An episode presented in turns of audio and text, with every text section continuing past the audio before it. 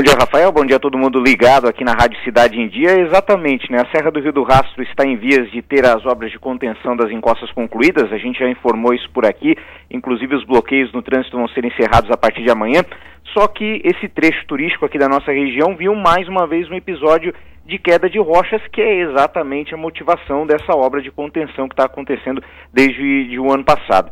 Na noite de ontem, uma pedra uma proporção razoável, podemos tratar assim, ela se desprendeu do paredão próximo onde foi instalada uma dessas redes de contenção, acabou caindo no meio do asfalto, inclusive isso acabou atrasando um pouquinho a liberação do trânsito ontem à noite. Por sorte, não houve feridos.